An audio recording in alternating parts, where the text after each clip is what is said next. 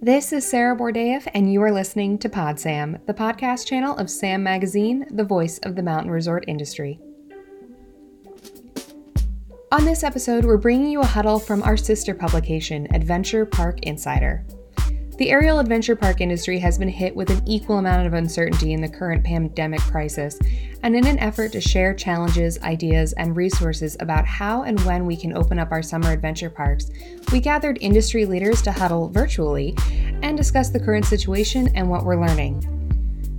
On this call, we welcomed Sean Tierney, Association for Challenge Course Technology, Bahman Azarm, Outdoor Ventures, Nick Thompson, ClimbWorks, Lori Pingle, Zip Zone and Adventure Development Team, Keith Jacobs, Experiential Systems, Paul Cummings and Stephanie Sabile of Strategic Adventures, Micah Henderson, Vertical Solutions Consulting, and Lee Kerfoot, Kerfoot Canopy Tour and Brainerd Zipline Tour.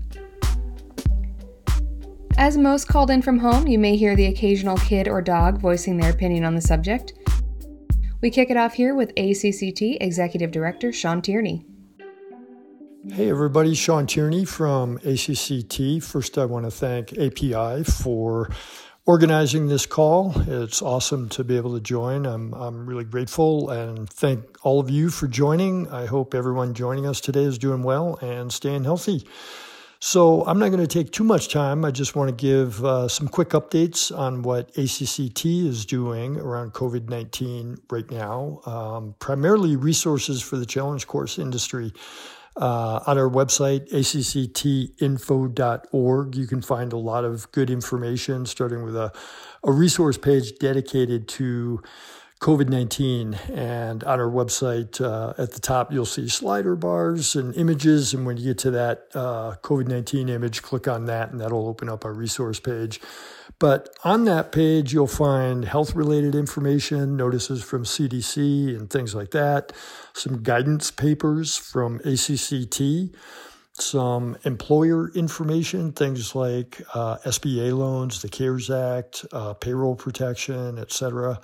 We've got employee information, regulatory information, and notices. And then we have some member only forums, but I want to remind people that most of our resources are available to everybody in the industry, not just our members. Uh, so just be aware of that. Um, I, would, I, do want to touch briefly on our regulation map that is also on the website. It's on one of the scroller uh, slider bars on the website, and uh, that also is a resource page that has a lot of good information, updates, additional things that uh, are SBA loans and uh, things of that nature. So that's a really good additional page um, to find information on there. And you can actually post things to provide information. Uh, we're going to start doing some webinars, uh, hopefully coming up next week for different segments of the industry. Uh, we'll roll these out probably one weekly for the next month, perhaps, but we're still figuring out content and presenters. Uh, but it'll be for different segments of the industry, including operators, facilitators, builders, other industry professionals. Um, we've been joining similar types of calls with outdoor industry groups like AOR, AEE, Climbing Wall Association. Those have been really helpful to just hear what other people are doing, and we pick up some ideas there. And uh, lastly, we're certainly uh, open to and actively seeking other ideas, input from the industry and our members about what else we can be doing right now as a trade association, trying to help members and the industry with resources and uh, things that uh, will be really valuable for the industry. So let us hear from you. And uh, again, thanks for being on the call today. We'll be hearing more from Sean throughout the conversation, but now we'll pass it off to Sam and Adventure Park Insider publisher, Olivia Rowan. So to kick us off, um, we're going to start with Bahman. Um, Bahman Azarm of Outdoor Ventures. He operates several parks and serves on the ACCT board. Bahman, can you share a little bit about how your parks, um, you know, from an operation standpoint? So our first um, topic here is is operations. So from an operations standpoint, with so much unknown, how are you thinking about and and communicating with your team in our quarantine placed um, situation, you know, with the moving target of when we're going to open, if we're going to open, how, how, what are the things that you're doing to um, prepare operationally? You know, as far as staffing, communicating with them, maintenance. Um... So, uh, just to put things in perspective, uh, three weeks ago Saturday, we had 200 and something people at the park. The park was operating. There were people coming, and um, we were taking precautions, but uh, no one seemed to have uh, minded what was happening at the time. Fast forward three weeks, and um, I don't believe any parks are open at this point um, with all of the um, directions that we've been given from the different states uh, staying closed. Um, so, what have we been doing? One of the things that we have been doing uh, since then is to make sure that we keep in touch with our past customers. So, we have actually been doing quite a few um, email blasts and trying to provide uh, information, but also kind of um, not try to sell them uh, much, but just to keep in touch with them so that uh, when we do open, uh, hopefully they will recognize that we're still there um, and um, that the things that we're, we're going to be giving them, the information that we're going to be giving them is going to be relevant. Um, so what are we doing in order to prepare though for the parks? And uh, we just want to make sure that um, all the maintenance has been taken care of, that we've actually have hired all the people we need. Uh, we have trained everyone. Uh, no one actually right now is working, unfortunately, but there, um, uh, there have been a number of people that were at the parks that were working that are on furlough right now and ready to come back. So we want to make sure that as soon as we're given the okay, uh, we can open um, immediately thereafter. Um, and we also want to make sure that when we do open, we're taking the precautions that people feel that we should be. So uh, we have um, uh, what the, the, two main areas that we feel are probably the most important um, in the operations part is during harnessing and during any rescues or assists that we're going to be doing. Because during those times, we have to be close to um, uh, the, the participant who's at the park. And unfortunately, um, those uh, during those two times, uh, we're going to be getting much closer than the six foot um, social distance that uh, that everybody says that we should be. So um, in order to take care of that part of it, we are uh, going to be providing um, a shield uh, for uh, our park monitors, uh, the, the guides that are going to be harnessing. And the shield is going to, uh, as well as a mask, and the shield is going to be act, acting um, in a way where our customers are going to feel comfortable in uh, being able to speak to um, uh, the park employees and not feel uh, threatened that there's going to be uh, an exchange of saliva or um, or sneezing or any of that. Very similar to what some of the grocery stores are doing. Um, so those are the major things that we're doing, and then we're also going to make sure that when customers do come back to the park, they're going to be um, grouped into families. If they came in within one car, we're going to allow them to be able to have several people on the platform at the same time. Otherwise, we are going to ask them to keep a social distance and instead of have, um, allowing them to be three on a platform where we usually do, we're going to ask them just to be one on a platform and keep that distance as they go through the courses. Okay, great. Um, that's that's super helpful understanding you know some of what you're thinking about looking ahead. We're going to um, move to uh, nick nick thompson of climbworks. Um, nick you have a few parks and you and i have exchanged some emails and you've given some thought to um, some of the things that you're going to do to address customer concerns um, in, in changing the process in your operations. What what can you tell us about what you're doing?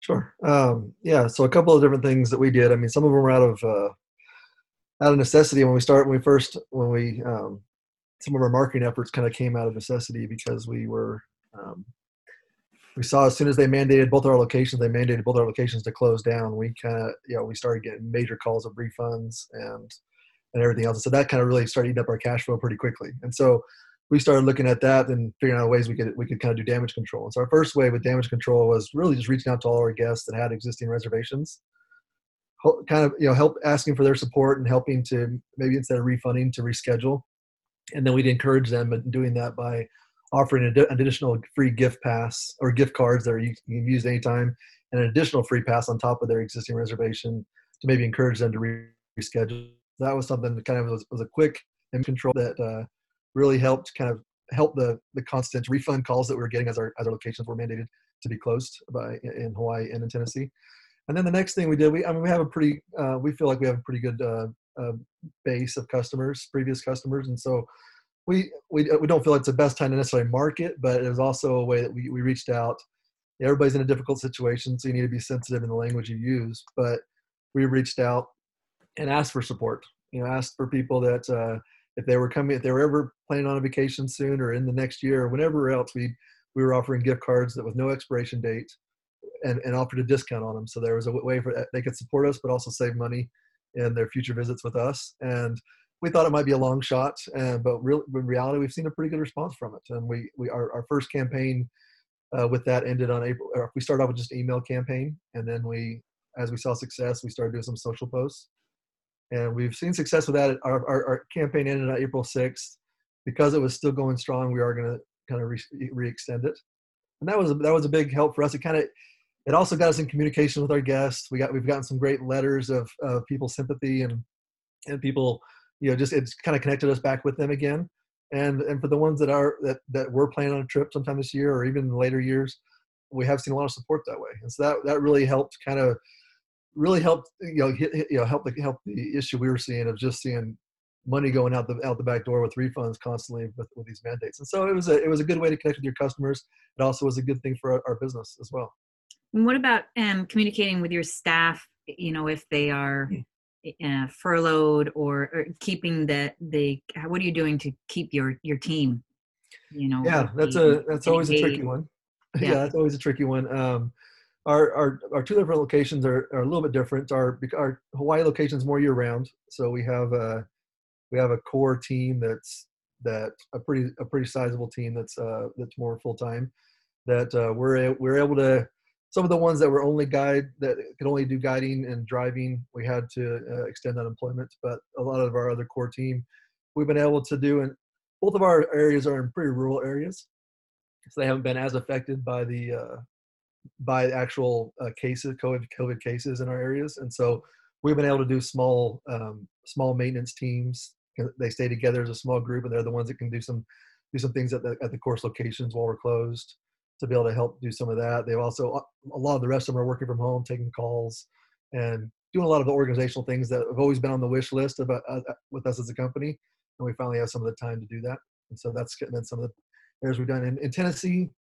Um, because it is more seasonal and we had just really i mean couldn't hit us the worst time we really just had brought in all of our staff for for, for springtime got them all trained up and we're ready to go and then this this all happened so in tennessee we have we have housing student uh, we have uh, housing for our for our employees for the summer and spring seasons so we've all, we offered you know free rent to them to help them out in the situation we've we were all we were starting to offer just extend you know just um deduct you know smaller hour you know smaller windows of hour, hours of the week. But with the new changes with the federal government and with unemployment, we found that that actually benefits them more to be furloughed.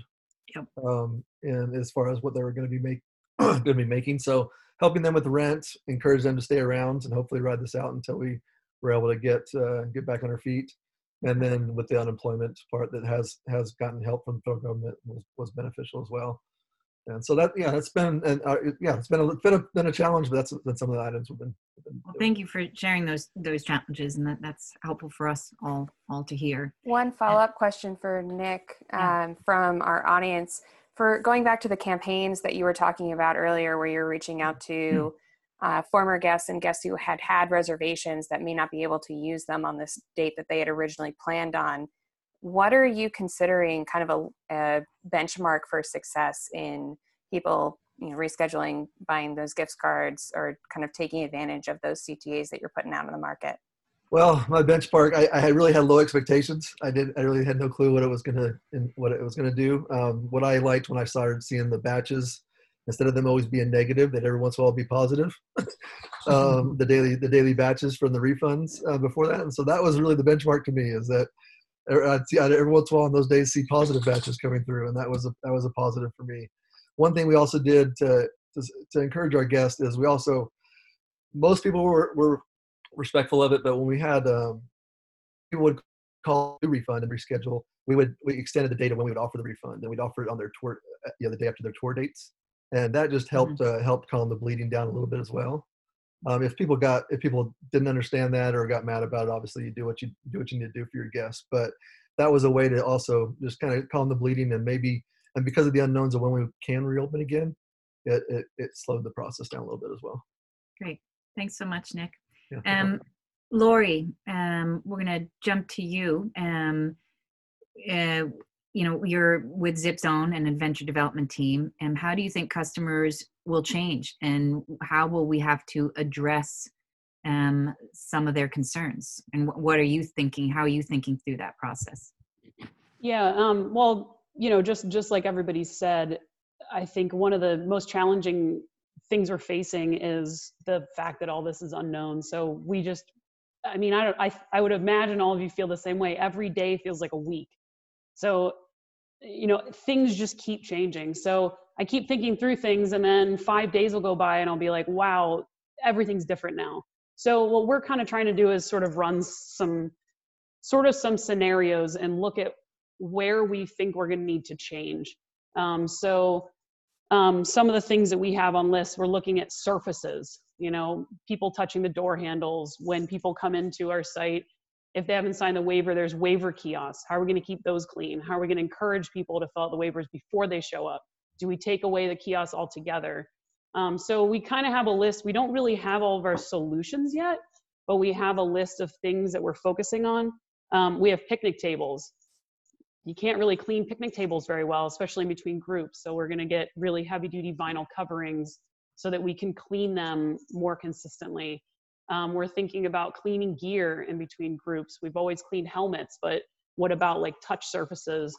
So we're kind of doing some research with some of the gear manufacturers of like what's recommended um, in terms of cleaning. We've talked to a, a number of our clients too about gloves. What are people doing about gloves? You know, we operate both in Adventure Park and a zip line tour. Our zip line tour doesn't wear gloves, our adventure park does. Um, so we're looking at, you know, are we going to include the cost of gloves? Um, you know, just up it by five dollars and everybody gets a pair of gloves. Do we make it an add-on? Do we encourage people to bring their own? So we don't have a lot of our solutions figured out yet, but um, you know, we're we're just trying to figure out where these points are going to be. Um, how to create some of the solutions, which we have a list of solutions. We don't know which ones are going to work just yet. Mm-hmm. Um, and kind of be able to pivot and choose from them when we see what the future holds. Um, the other thing that we're kind of doing is um, sort of looking at scenarios. You know, in my in my theory, um, that is basically you know probably the same as a lot of you. I think some people think that there's gonna be some switch that like all of a sudden this is gonna be over. Um, and really doesn't seem like that's to the case. It seems like there's going to be like a roll back out um, and some transition, sort of easing into life, and then kind of a recovery phase, and then down the road somewhere we might be, you know, back to some semblance of normal. So, you know, we're thinking about in that transitional phase. Maybe we're going to be able to bring some of our staff back, but we won't be open for business. What can we do in that stage? Then, when we're open for business, maybe there's going to be, like Bahman mentioned, you know, some of the social distancing mandates will probably still be there. Will we need to lower our zip line toward, you know, numbers? Will we need to just only have family units be able to go out together? How we protect our guides and the guests? So there's a lot on our list of things we need to figure out and some potential solutions. Um, but we're, we're not 100% sure what, what we're going to do just again because everything just keeps changing day to day. Thanks, Lori. I think, you know, we've heard that from operators on, on both of our industries we serve, which is um, they're modeling. They're modeling, you know, two, three, and four models, and that's what they're spending their time right now in their quarantine is being ready for whichever model is is going to play out. So I think it, it's smart to have those um, different models. Um, we did get a question in. Has anybody, you know, we've seen this question, you know, go, moving around on cleaning gear. Um, has anybody seen any definitive answer on the development of disinfectant for gear equipment. You know, we looked into it early with with Petzl, and you know, it was all the kind of standard of what you shouldn't be using on the gear. But we're in a new time, so has anybody heard anything on gear cleaning um, that would make sense in this new world we're in? Yeah, I, I think there's some real challenges there in terms of um, how frequently, how often things are changing. Um, I've reached out to different manufacturers. Um, I've been talking to Climbing Wall Association. Um, again, slightly different uh, uh, focus that they have. But um, yeah, to answer the question that might have come in previously from somebody else, I think that's something we can look at for sure. Um, again, we want to hear other suggestions about what people think we either could be doing or other things we might want to look into and get on quickly. That's always the challenge right now is how quickly we can turn around different things like guidance papers, uh, cleaning equipment, uh, sanitation. Um, just some of the discussion on this call is really helpful, but it sounds like that's something we could probably step on and, and try to provide some guidance along as well. Great. One one thing that we've been doing, um, we've been cleaning our Petzl helmets now for eight years with um, alcohol-based wipes. So there, it's a brand called Sani Hands that huh, it's sold out, but um, they used to exist out there in the market. Um, they're kind of expensive. They're used a lot in like healthcare, but they're basically alcohol wipes. Um, so we've been wiping down our helmets with no adverse reactions um, for eight years. And uh, way back, Petzl recommended, you know, to use, you know, to really only use rubbing alcohol to clean helmets. So that's where we started with that. Um, so we haven't used any spray, but again, all we've been cleaning is helmets for eight years. So I feel fairly confident um, from our anecdotal evidence that that's a good way to be. We just haven't gotten anything really firm yet from manufacturers uh, to to bring that to webbing products and carabiners and things. Great, thanks, Lori. Thank you. Um, so we're gonna um, switch over to Keith Jacobs of Experiential Systems. Um, he's a builder, but also part of the New Alliance Collaborative. Um, Keith, what insights can you share with operators navigating this current crisis? Uh, um, I think one of the things we've been doing, um, Andrea, our training director, she's been paying attention to American Camping Association. That's the largest group of, of client base that we have. Um, a lot of confusion there. Some camps have already shut down for the season. The international camps um, seem to be at the forefront of not being concerned about being able to get their international staff members over to the United States and have them to operate with travel restrictions. Um, a lot of camps still think they are going to open for some form of a, a shortened um, season uh, out there. We've uh, we tried to run one skills verification ourselves with the client right at the front end of this before there were any um, state restrictions, just recommendations of 250 or less. And, and we found it near impossible to even just do a skills verification without a considerable amount of close contact, um, both being in people's personal space or needing to touch equipment to verify whether it's in doing a rescue or putting a harness on. Um, and we immediately canceled our trainings. Any other um, option that we had the the day after um, doing that moving forward. Um, I think you know probably the most important thing I would say is you know communicating with the staff. I know that um, we're down to uh, seven full-time staff operating from from home with a little bit of office and um, 28 some staff on unemployment uh, right now and being able to communicate with them on a weekly basis using we're doing web hangout um, phone calls with our core staff at, at, minimum once a week. We've got one with our entire team uh, coming up and checking in with them. Some of these employees, um, they're not working for you. They're some of them have had to go out and find jobs doing delivery. We've got employees working at Amazon warehouses and grocery stores um, who chose to do that, uh, making good time and a half instead of um, collecting unemployment. Uh, one of my concerns for all of us seasonal operators are what happens when you're ready to go and they're making uh, one and a half times or twice as much as they were uh, working for you in this other economy that may still be um, thriving. And uh, you know, we look at our business. We've got a lot of construction. You know, half a million dollars of construction on pause right now. That you know, we're going to need a crew ready to ready to go. And some of those people are in other employment right now who say they're going to be ready to come back. But that's um, you know that's a, a concern we have in making sure that we keep those communication lines open with them. We've even offered um, incentives for them, uh, stipend $100 per article for a newsletter or um, a blog, um, go through their photos, and if they can provide good marketable photos, we'll provide um, some cash incentives um, for them to do things where we don't have real work for the people who uh, need to work in the field doing construction or training. right Um, and and in regards to that last question, um, Edelrid just released a study I got on um, a rope riggers uh, forum that they did rubbing alcohol on all their cloth products um, and did repeated testing and exposure and saw no reduction on uh, the material. Well, that's good to know. Wow. Great.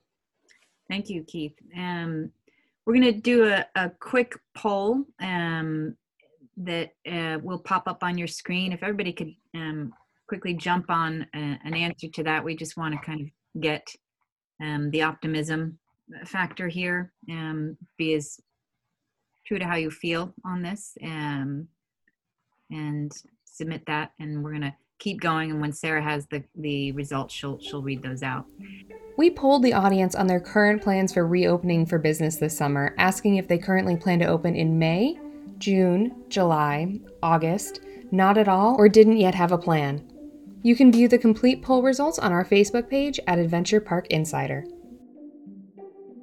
we're going to transition now to our second topic which is finance and look at some of the revenue challenges operators are facing um, as most um, you know, last Friday um, saw the launch of the small business uh, stimulus package, specifically the payroll protection program. Uh, I think we can all say it was extremely frustrating rollout. Um, as many banks were not ready, uh, were refusing to accept applications um, until they received more guidance. The terms uh, continue to change a little bit each day, so um, you really have to be uh, up on um, all of the the announcements that are coming out of there.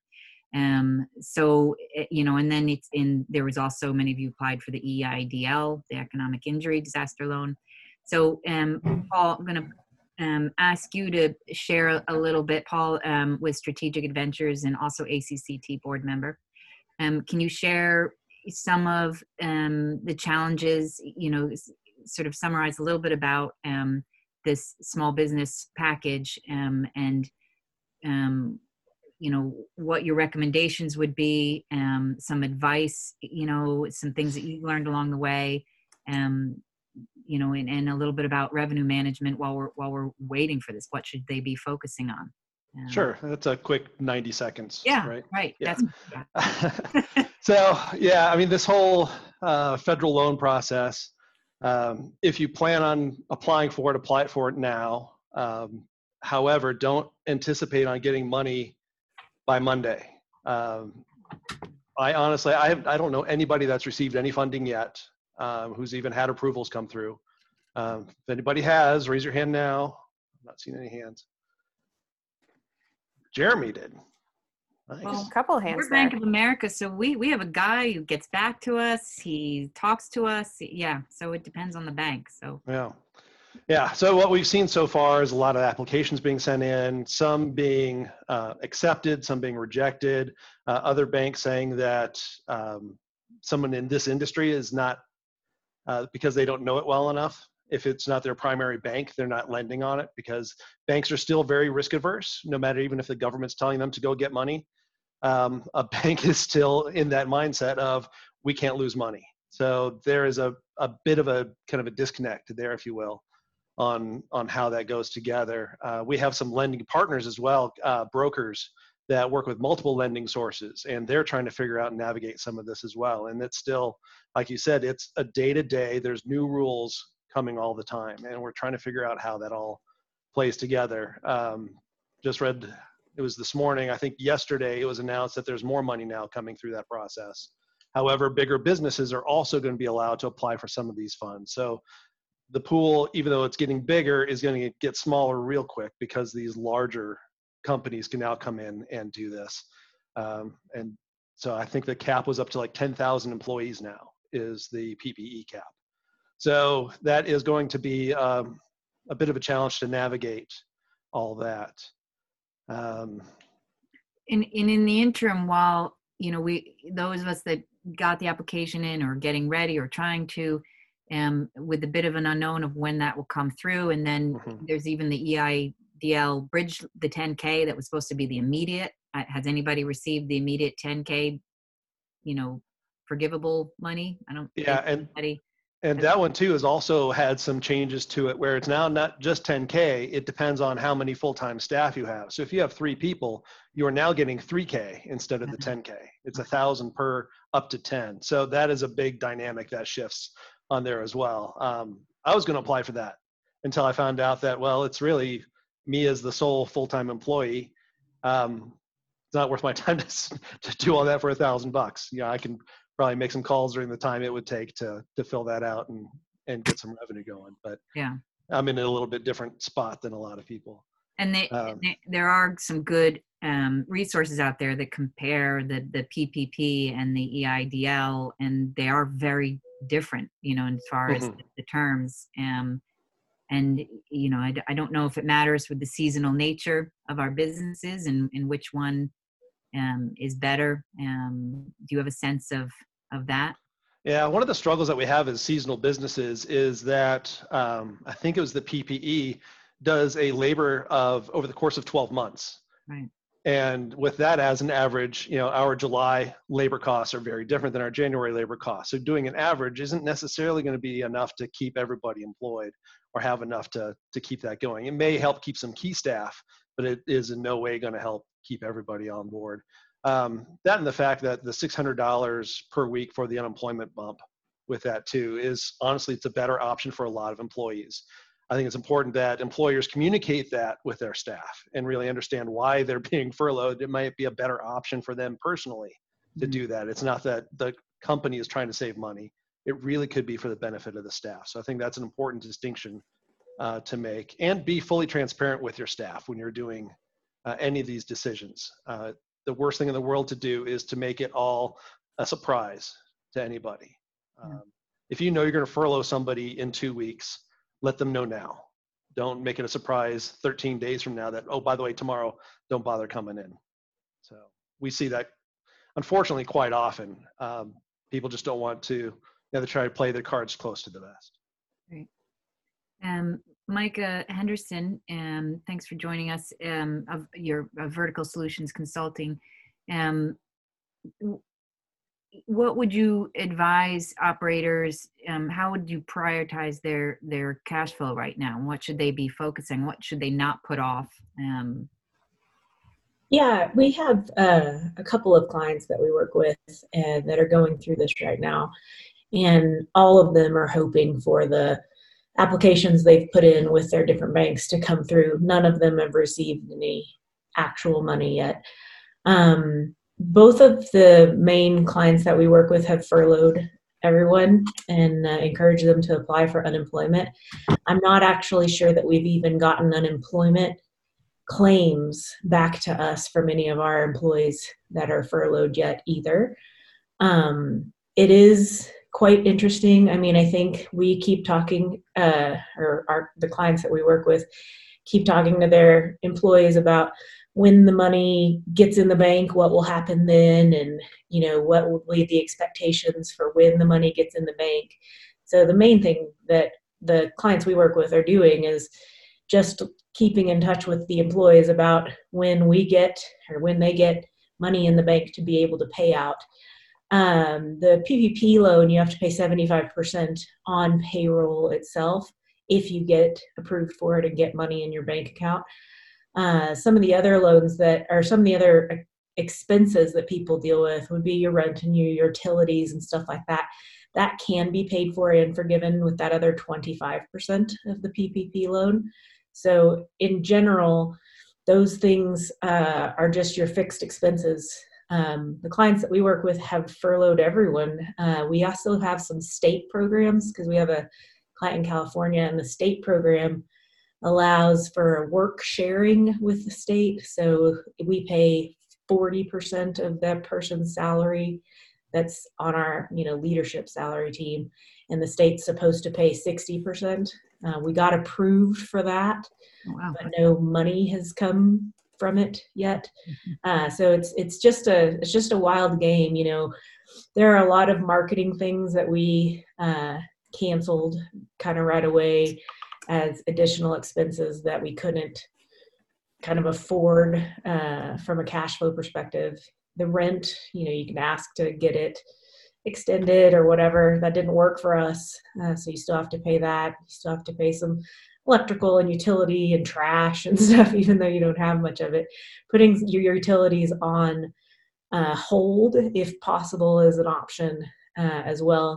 We're still working with the insurance company to try and put our put our clients' premiums on hold or deferred or into some kind of a payment plan. Uh, we haven't gotten to a resolution with those negotiations yet, but in general, I think everybody's just focusing on paying the things that they have to pay, putting money on credit cards, and hoping to not do that. I mean, the cash flow thing is a is a major problem uh, for these businesses. So anything you can do to you know stop the bleeding i liked it how nick said earlier stopping the bleeding and see the things come through that can defer or be positive i think we'll all start feeling a little better when some money comes in like you have a success. I mean every one of these applications is different depending on the bank and the files you have to upload and give to them are all different. So it's not like you can tell somebody how it's going to be at their bank. Um, but I think the effort we're all putting into it will encourage the economy the second people start having success. And so I think the sooner we can get to success and getting money in the bank, the more calming it's going to be for all the different organizations out there. It seems like everybody is willing to pay their people to not do anything if, the, in fact, the government is providing that money to pay them to you know not do anything of course everybody wants them to do something so that's where we're getting to be creative with what they can be doing you know two or three hours a week yeah. even while they're being paid more so i don't know if that helps but no it's very it's very helpful um and and a question that to either you or paul um from one of our listeners is um have you heard about uh, the ppp funding and needing to spend the money in the next eight weeks. However, most of our businesses are closed. Seems to be a conflict with each other. Is that, um, mm-hmm. as I understand it, you know, when we apply, you know, you. I mean, I yeah. I mean, no. Do you understand how that that question? Yeah. Well, the rules initially were that you got two and a half times your mm-hmm. monthly funding that you needed for payroll. Yeah. Um, as the rules sit today, I'm not sure if you have to spend it within those uh, two and a half months or not, or if it can be spread out a little bit further. Um, okay. Yeah, that'd be something to check into. I um, think my mm-hmm. understanding of it is that the amount of money is based on the two and a half times. And so when you get approval, you're getting approval for that amount of money. And somehow you're going to turn in your proof of how you spent that amount of money in order to get it forgiven. So that amount of money and that amount of time, I think, are this initial phase of it. If the program gets extended or whatever, I think we'll get different guidance on that. But for right now, I think it is that set amount of money that's your two and a half times amount in that set date, you know, date range for that money. I think you can go backwards with it too, though, mm-hmm. a little bit uh, and, and forward, but it is in that date range. So eight weeks. Okay. Yeah. And a follow up question to that from our audience um, Should operators be trying to pay employees if they can in the hopes that PPP funding will come through? Well, you know, we we just made a decision with one of our uh, one one of our operator clients to do um, what's it called? A cash advance loan uh, which is not run through payroll. So it's just as a company we're giving them money. And if they get money from you know one of these programs through a check that shows up directly to them the expectation is that they would pay back that money. But i mean we can't stomach not you know helping our people. So as employers you can give people loans at any time.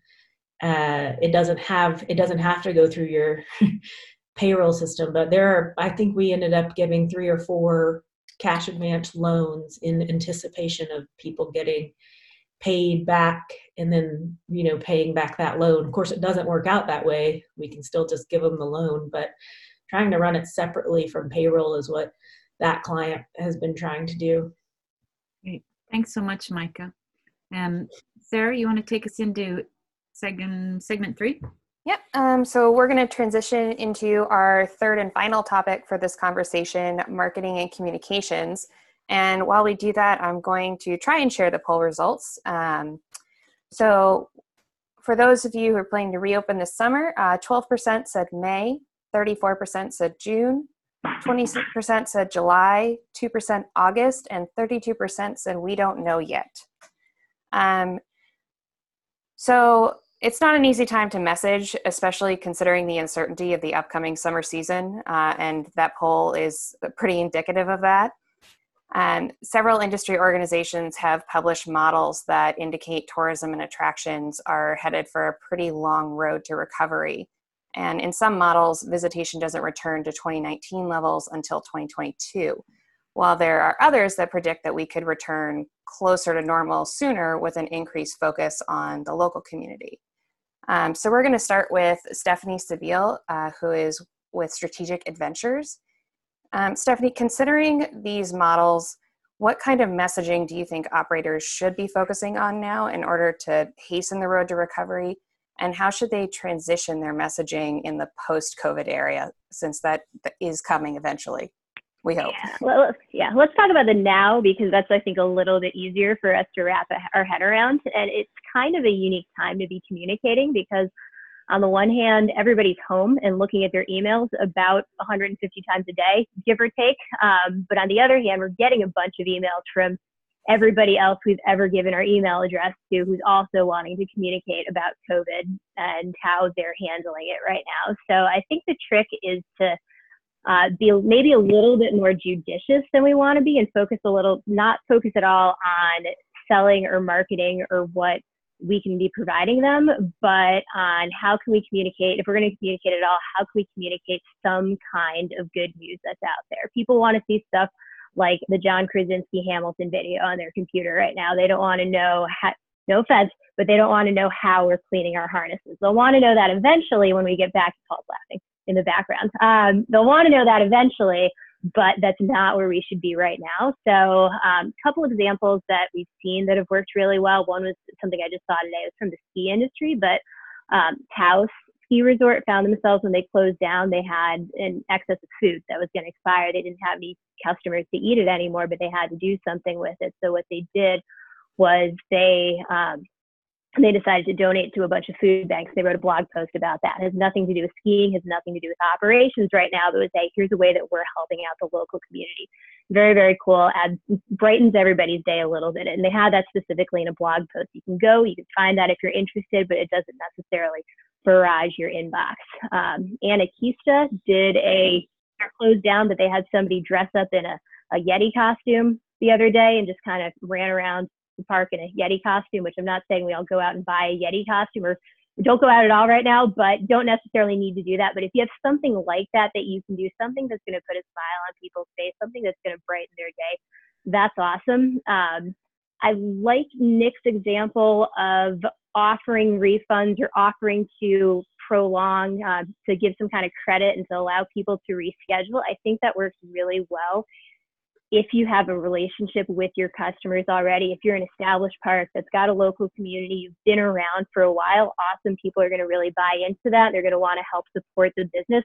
If too many of us are doing that with people that we don't necessarily have a relationship with already, if you booked this thing, you've never talked to these people before, may or may not yield the same results because the other thing that's happening is that people have all this time in their hands, they're getting all these emails. A lot of people are unsubscribing right now. So if you're sending that email out, just ask yourself, is this something that's going to brighten somebody's day right now? Is this something that they're going to want to hear? Or is this something that I'm sending because I feel like I need to be reaching out to my customers right now? We always say to put yourself in your customer's shoe, but I think now more than ever, if we can communicate that some kind of positive messaging, if anything at all, that's going to be what gets us the furthest.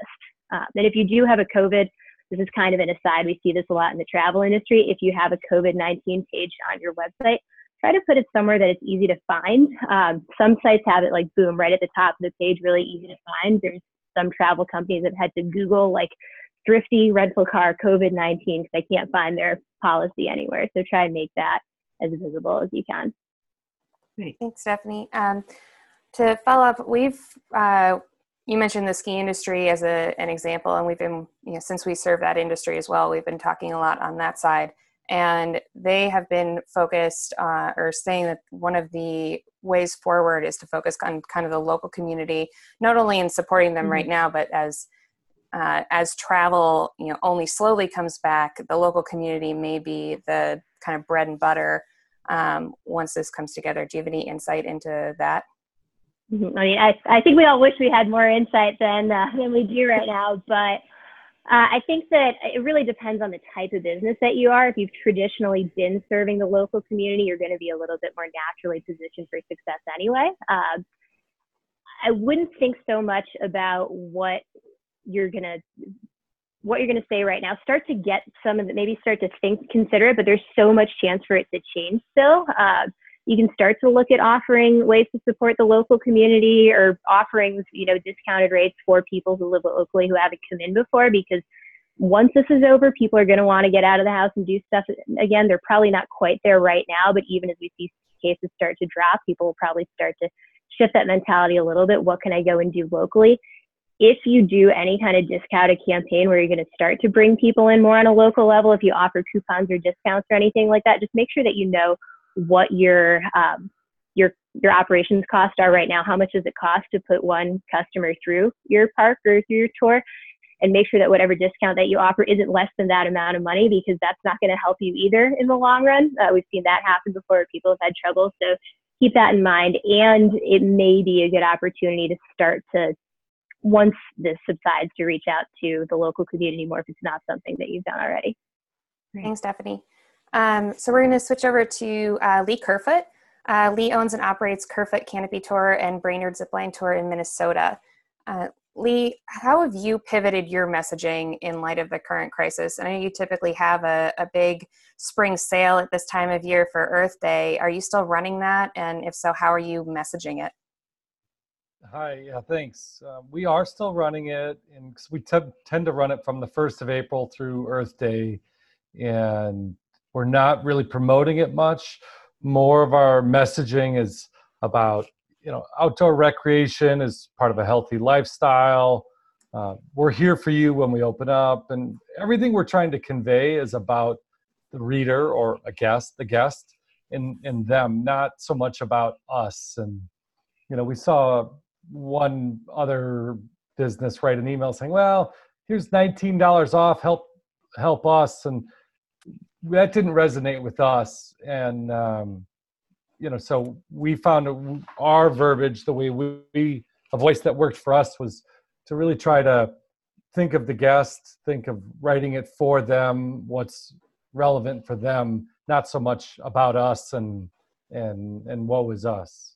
So and then it's like i'm here for you and I, I, loved earlier where people were talking about whether it was the the yeti or something you know provide some positivity um, and uh, i think that's great. That's that's really thinking of the the reader and you know just we're going to try to weave that into everything. And we're looking at our abandoned cart emails and saying how do we need to modify those to be you know a voice and a tone that's relevant to right now versus the standard language that we wrote two years ago? That that just may not that may be tone deaf right now so really trying to think about that and saying how can we be there for the, the reader or for the recipient of it thanks lee um, we have a couple questions from the audience um, i did want to bring up we we um, ryan from photoflow sent us a really great example from a scuba operator. Ryan, can you just give a, a quick brief thing on, on what they did with some of content that they had in house? Sure. Yeah. Thanks for for inviting me to this conversation, and uh, credit to all of you with the work that you're doing and the message that you're sharing with everyone. It's awesome.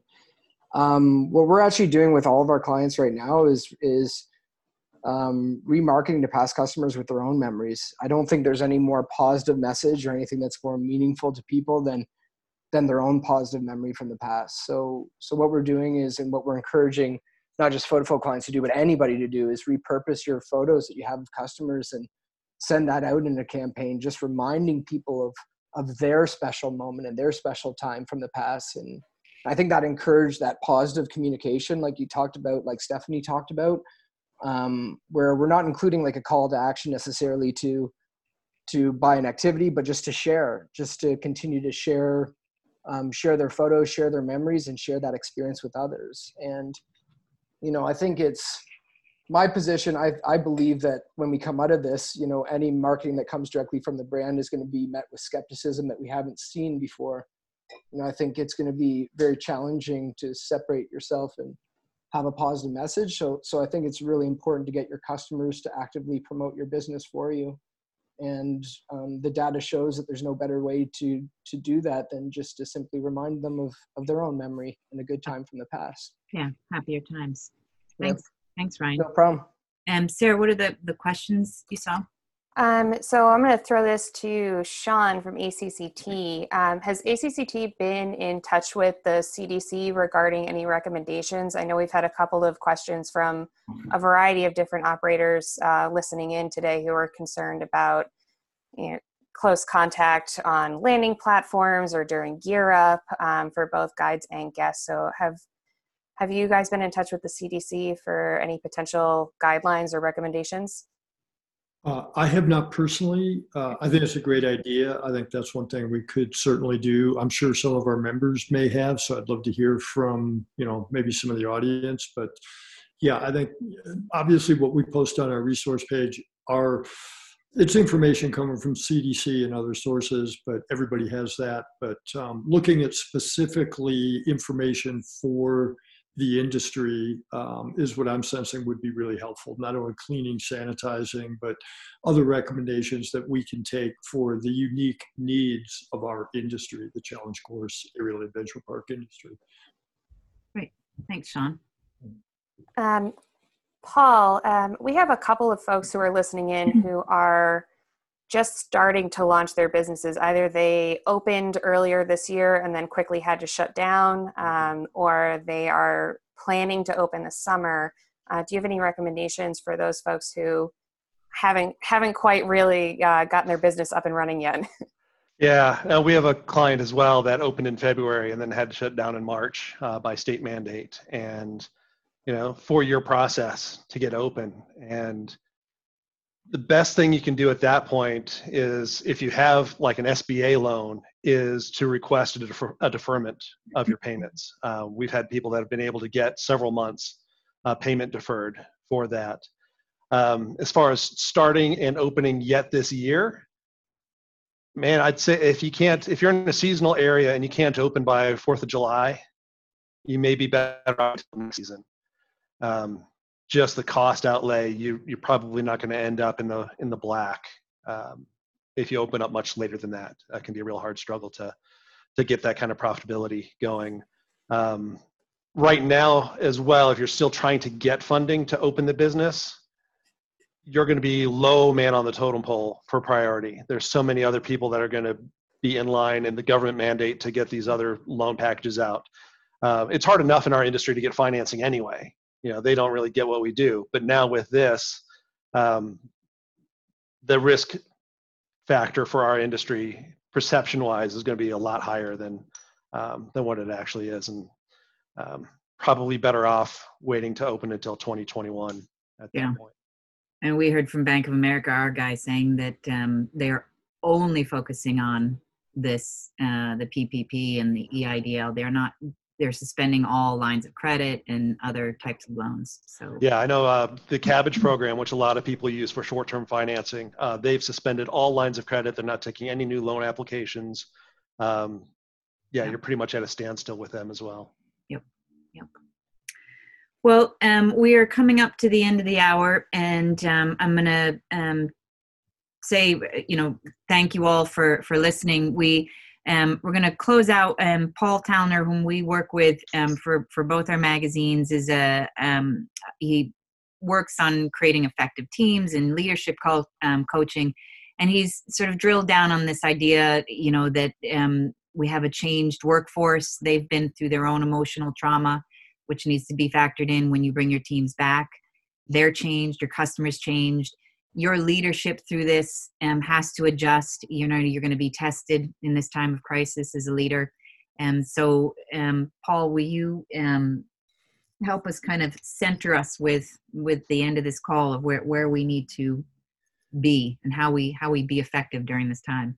Sure. Yeah. Thank, thanks a lot, Olivia. There's um, certainly more than a few seconds worth of uh, advice and and uh, uh, discussion we can have about that topic too. But the one thing I will leave you with is just one one uh, uh, quick gift for you uh, personally. Like you've been burning the candle at both ends, trying to figure out how to keep your businesses going and your employees informed and uh, taken care of and you know that that's going to be appreciated uh, uh, later probably uh, but right now you're just trying to get through each day and, and really work hard on, on a lot of uh, on a lot of fronts. And there's the, the one thing i think to keep in mind is that we're kind of in the front end of a marathon and it's very easy for for everybody to kind of go 110% every single day on this and end up um, just collapsing from exhaustion midway through, like met- metaphorically.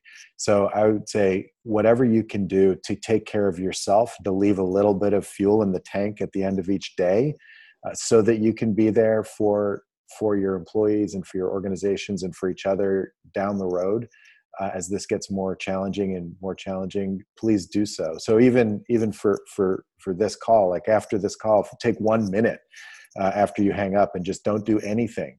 Give one minute of space to yourself. Um, and i think that'll that'll help. But um, you you know it's really important to to make sure you're there uh, because you've you've got a huge responsibility and and uh, you're of no use to anyone if if you can't uh, perform at a high level every day. Thanks paul.